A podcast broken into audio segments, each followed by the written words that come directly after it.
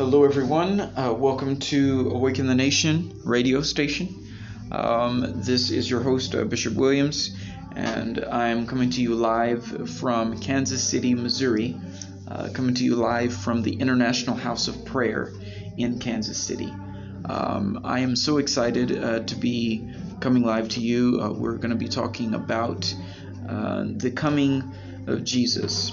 In our last podcast, um, about a week ago, we talked about what does this look like um, as far as the coming of Jesus, and we discussed uh, Matthew 24. And highlighting Matthew 24, uh, we talked about uh, in verse uh, verses 22 through 40. Uh, we discussed um, his signs, and part of the signs were the um, the situation to do with Israel as a nation, and also the situation with the church.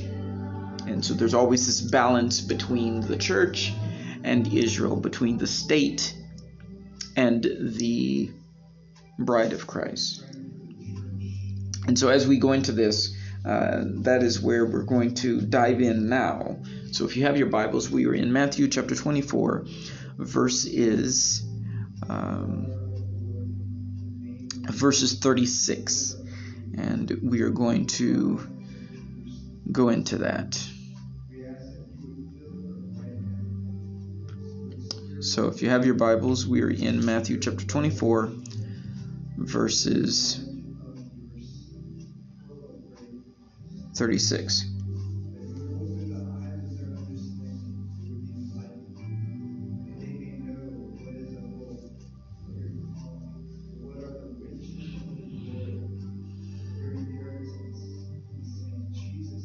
Let's pray. Dear Heavenly Father, we uh, thank you that your the sign of your coming is near. We see that what's going on in the nations.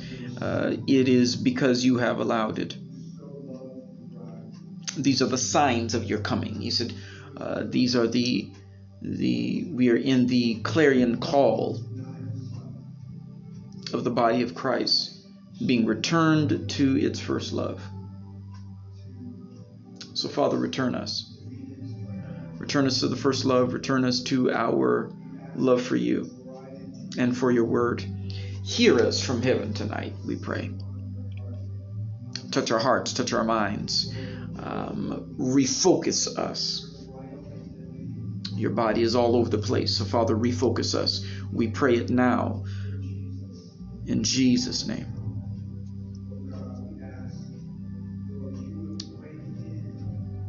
Jesus' name. We give you glory and we give you honor. Amen. So, um, again, for those who are just joining us, and if you are listening, we are coming to you live from the International House of Prayer in Kansas City, Missouri. Uh, we are coming to you from the actual prayer house where they have 24 7 prayer and worship, uh, night and day worship uh, harp and bowl, uh, where it's a mixture of intercession and worship. And so we are so delighted uh, to, to speak to you from this place because I believe it is very important that to understand the coming of Jesus, we must do so from the heart of prayer and intercession. So, as we dive into the word today, we're in Matthew chapter 24, and if you have your Bibles, we are in Matthew chapter 24, uh, verses 36, and we will start there. It says, But uh, about that day or hour, no one knows, not even the angels in heaven, nor the Son knows, but the Father only. as it is in the as it was in the days of Noah, so it will be at the coming of the Son of Man. For in the days before the flood, people were eating and drinking, marrying and giving in marriage, up to the day Noah entered the ark, and they knew nothing about what would happen unto them, until the flood came and took them away. That is how it will be at the coming of the Son of Man. Uh, two men will be in the field, one will be taken, and the other left. Two women would be grinding with uh, with their hands at the meal, and one would be taken, and the other left. Therefore, keep watch, because you do not know um, on what day your Lord will come. But understand this if the owner of the house had known at what time of night the thief was coming, he would have kept watch and would not have let his house be broken into. So you also must be ready, because the Son of Man will come at an hour when you do not know. Who then is the faithful and wise servant whom the master has put in charge of the other servants in his household to give them their food and their portion? It would be good for that servant whose master finds him doing so when he returns. Truly, I tell you, uh, he will put him in charge of all of his possessions. But suppose that servant is wicked and says to himself, My master is staying away too long. And when he begins to, uh, to beat his fellow servants and to eat and drink with drunkards, the master of the servant will come, and on a day when he does not expect him to come, and at an hour that he is not aware, he will cut him to pieces and assign him a place with the hypocrites, where there will be weeping and gnashing of teeth. So is the reading of the God's Word.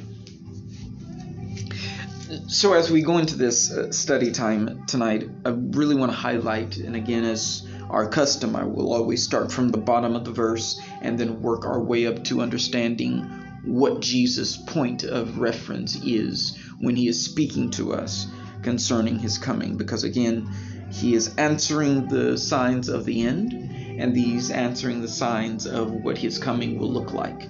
And so now we are in the signs of what his coming is going to look like. And he says, No man knows the day or the hour except the Father.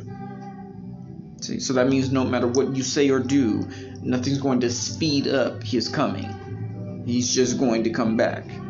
That's the promise. That is the that is the overwhelming arch of the prophetic word that is going out to the body of Christ now is that Christ is returning. So whether you know it or not, whether you believe it or not, he's coming back. And in his return, he is coming back to give an account to those who are on the earth and to those who he has entrusted with the body, his church. And so he has entrusted the church, um, the, the, the saints of God, the sheep of his pasture, to shepherds, to servants of the house. And if we are not faithful in doing exactly what he has assigned us to do, we will find ourselves lacking in that day that he is returning. So he starts by saying, if the servant is wicked, and he begins to beat the other servants and he begins to mistreat them and he goes off and he lives a life of drunkenness and he gets all foolish says this servant would be cut down and thrown away with hypocrites. What is a hypocrite? Again you have to look at the verbiage of jesus. What is a hypocrite? A hypocrite is a person who says one thing and does another. So he is showing us that there are two characteristics of the church that he's going to be looking at in this hour and day, and that is the ones who are hypocrites and the ones who are real servants. The real sons and daughters of God are the ones who take care of the Father's business. Hypocrites are the ones who will say that they are taking care of the Father's business, but will not. They will decline in doing his will and doing his purpose. And so he says, This is what you are to be looking for. Those two characteristics. Which one do you want to be? Do you want to be a hypocrite and be cut down and receive no reward and no inheritance? Or do you want to be a good servant who, at the end of these things, he says, receives great reward and may, is placed in the position of rulership over all that God would give him. So there is a dividing line between the two individuals. And then he goes up to verse 42 and he says, Therefore, keep watch. There's a clarion call, and that's why I mentioned that earlier. There's a clarion call that he's saying to the body of Christ keep watch. Why? Because you don't know when he's coming back. Keep watch. Watch and pray. That's why I said it is very important that we are doing this from the house of prayer. There is a 24 7 prayer zone in this church, in this body, that, that is resounding across the nation of this watching and praying mindset. This harp and bowl mindset of saying, No, we will actually seek the face of God and we will not give no rest to our eyes. We will watch and pray. Therefore, he says, Keep watch, because you do not know on what day your Lord will come. But understand this if the owner of the house knew at what time the, the, his house would be broken into, he would keep watch. So, in other words, if you value your relationship with God, if you value what God has given you possession of, what has He given, given us possession of? Salvation, grace, all these different things. He says, if you value those things, you would keep watch. You, you wouldn't just allow yourself to just slink into laziness and get cut off from the things of which you have been given possession of. He says, No, you will watch and pray. And so he says, Therefore, it is the same. So you also, so you also be ready because the Son of Man will come at a day and hour that you do not expect him to. This is why I said earlier in the earlier podcast uh, that you have to understand that this position that we take is not saying that we can do anything to rush his coming. He's going to come back when he when he's going to come back. But when he comes back, what Jesus is saying, though, is, Will I find you doing exactly what I commissioned you to do? What is the Great Commission? To preach the gospel to all creatures, to baptize in the name of the Father, and the Son, and the Holy Spirit, to teach men everything that Jesus taught us, and to hold fast to our faith that He is returning. He said, Behold, I am with you always, even unto the end of the age. So there's this thing of holding fast to the fact that He's coming back. That is the promise that we're holding to. That's the blessed hope, okay, of our salvation. Is that we are not just saved just to be saved. We're saved because there is an eternal home by which He is coming back to give us. And so it is in that that we're going home after this. And so He says, This is what you have to hold fast to. So He says, So hold fast. You also must be ready because you do not know when he is returning. And then verse 36, and I close with this because this ends our study on Matthew. Our next segment is going to be studying the book of Revelation. And so be very present for that because we're going to really dive deep into what that is going to look like. So as I close, Matthew 36 says, But about the day and the hour no one knows, not even the Son or the angels. This is why you have to understand and highlight that in your Bibles. The Son of God doesn't know when He's coming back, and neither do angels. So then it it gives us a clear mindset who is actually going to be speaking about the coming of Christ. And it's not going to be Christ himself, it's going to be the Father. Okay? The, the Father knows when He has put all of this under His own power and under His own wisdom and His own sovereignty. And so, this is where you have to knock out of this idea that some angel came and told somebody when Jesus was coming back. That's a lie. Why? Is because Jesus said, The Son of God does not know, neither do angels. So you have to be aware, and we talked about this in the last segment.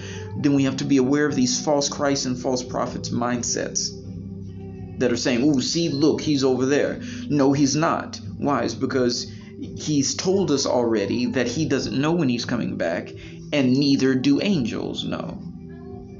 He said all of these things are under the Father's authority, and he hasn't told anybody. See, so so somebody coming up with this little birdie mindset of saying, well, somebody said something in my ear, and I think I heard an angel say that he's coming back in June. That's a lie, and that's a bold-faced lie because that's not what God said. What He really said is, no one knows, but these are signs to follow that will lead you to the awareness of his return. You will not know the day or the hour, but you will see the signs leading up to the feeling and the readiness that you're getting close. It's like testing the water. You know, the water's getting warmer. The warmer it gets, you know, then you can get closer to the time. And so there's a closer of the time that we're getting to. And so he says, not even the angels know, but the Father only. As it is written in the days of Noah, so it will be in the coming of the Son of Man. And I will close with this when Noah entered the ark, when he was building the ark, you find that he preached repentance to his fellow humans. And the Bible says that he was counted worthy to be an heir of salvation because he forsook the way of the world and he grabbed hold of salvation, which was in that particular prophetic timeline the ark the ark of the saving of his house. Hebrews uh, Hebrews 12 uh, talks about this. He says for the for the salvation of his house. Hebrews 11 uh, also highlights this. He says that he became an heir of salvation. He forsook the world and became an heir and clutching to salvation. That is a type and shadow of Christ. And so there's this idea that what has to happen in the days leading up to what we are in now, which is the coming of revival and the situation of revival, is that we are in this press moment of Noah. Noah was preaching before the flood came.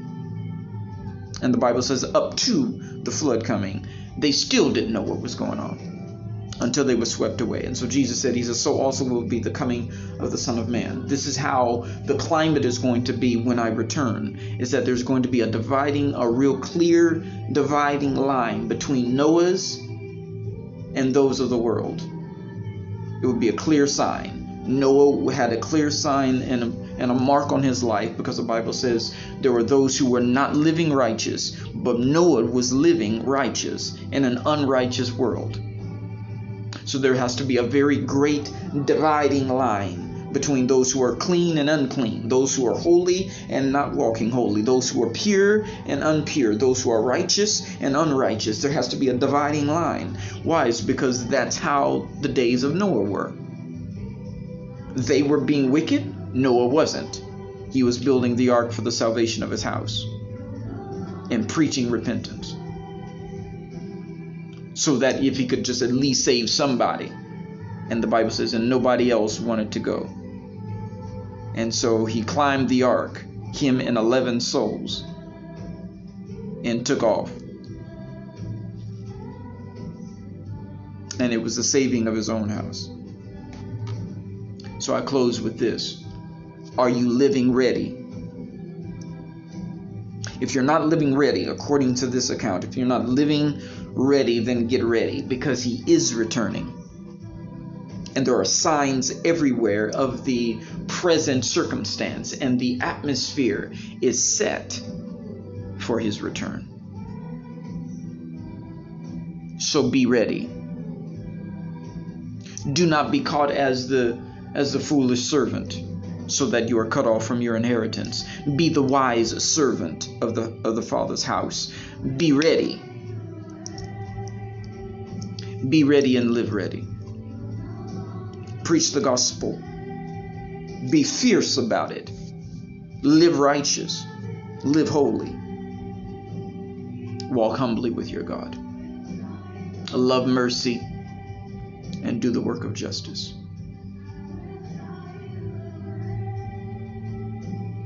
God bless you. Thank you so much for allowing us to come into your home um, from Awaken the Nation. Uh, this is Bishop Williams. Have a good night. God bless you. Uh, have a great rest of your week. And um, until next time, remember Jesus saves, He heals, He delivers, and He's coming again. God bless you. This ends our segment of Matthew. And our next segment, we're going to be going into Revelations. So stay tuned. God bless.